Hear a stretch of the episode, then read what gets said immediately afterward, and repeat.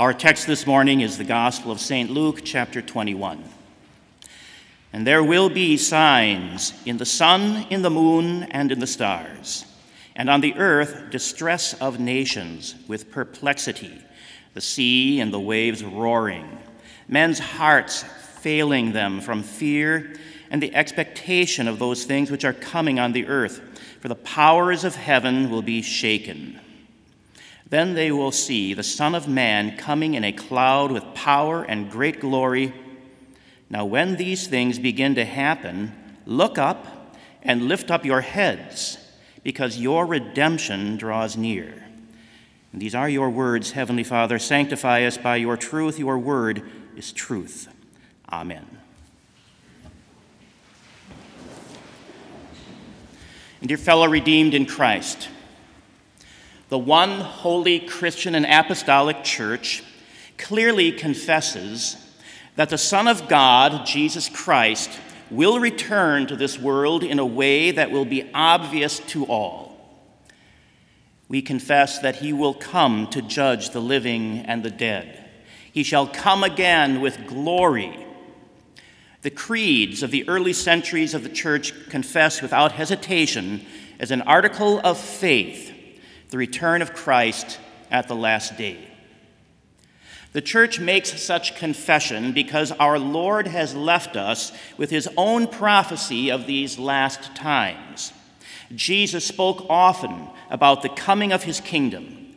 Matthew, Mark, Luke, and John have many chapters dedicated to our Lord's word about his kingdom, the various signs of the end, and his desire that we be ready. Jesus wants you to know this. Here in St. Luke's Gospel, we are told some of the signs of the last day. These signs are such that they will create distress, perplexity, fear, and failing hearts. In other words, the signs are terrifying. The heavens will show the imminent return of Jesus, signs in the sun, the moon, the stars. The very powers of heaven will be shaken, says Jesus to you and me. He gives some more details that St. Matthew recorded for us. He said, Immediately after the tribulation of those days, the sun will be darkened, and the moon will not give its light. The stars will fall from heaven, and the powers of the heavens will be shaken.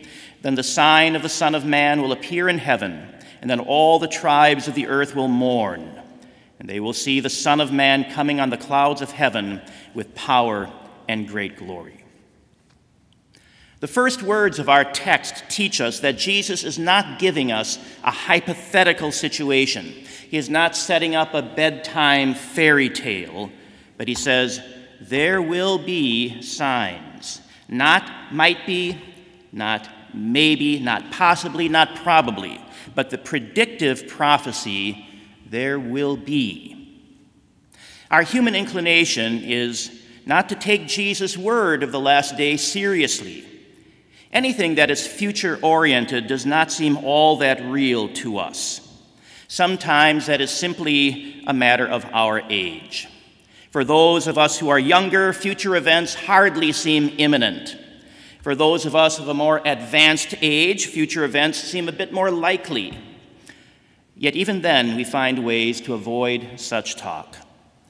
But the truth is, the end of the world as we know it will not leave many feeling fine. The very opposite is foretold by Jesus.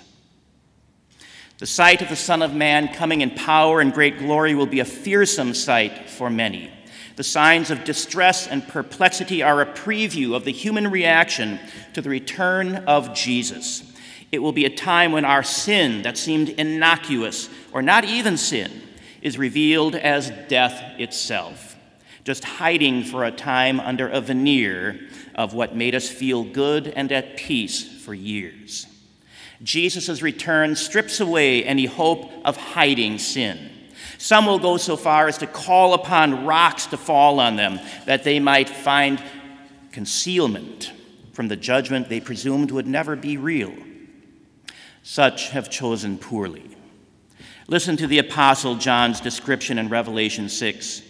And the kings of the earth, the great men, the rich men, the commanders, the mighty men, every slave and every free man hid themselves in the caves and in the rocks of the mountains and said to the mountains and rocks, Fall on us and hide us from the face of him who sits on the throne and from the wrath of the Lamb. For the great day of his wrath has come, and who is able to stand? The real turn or twist in this short text of Luke is found in verse 28. As we've heard, Jesus began by speaking of the fear, distress, perplexity for many at his return and all the accompanying signs. But would that be the only reaction? Who should not respond with such fear? Those who believe in Jesus as their Savior. Now, when these things begin to happen, look up and lift up your heads, because your redemption draws near. A stark contrast is presented to us by Jesus, cowering in fear or looking up in hope Despite the chaos and confusion of the last day, we may look forward to it without the distress of those who've rejected Jesus. Instead of an angry judge who righteously sees our sin and sets us at the left hand of himself as the goats destined for hell, we see our redemption. The day, the last day, is so often rightly taught in order to warn secure sinners of their need to repent. And we need not wonder if such a warning is still needed in our day. It certainly is. But the prophecy of the coming of the last day is also meant for those who desire to follow Christ, to be his disciples, to believe in his mercy and forgiveness. We may need to hear it as an admonition to ourselves. This is no time for letting down our guard for sleepy watchmen on the walls. We live in the end times, and the last day is imminent. But still, there is great comfort for us here from Jesus. You need not fear the one who is your Redeemer. Don't you know what the eternal Son of God has done for you? He came here to be your brother, flesh and blood, like you have. He came here to carry your sin. He came so that your death would fall on him and to pay for your sin with his life, rising again the third day. Jesus is the one, and these are his works for you, which you will recognize on that last day because there is your redemption in person. That's why Jesus says, Look up, lift up your heads. Your redemption draws near. This will not be a scary day. Jesus comes to comfort, to rescue in mercy and kindness. God bless you with hope and confidence as you see that last day drawing near. Come, Lord Jesus. Our hope and expectation, O Jesus, now appear. Arise, O Son so longed for, o'er this benighted sphere. With hearts and hands uplifted, we plead, O Lord, to see the day of earth's redemption that sets your people free. Amen. And glory be to the Father, and to the Son, and to the Holy Spirit, one God, now and forever. Amen.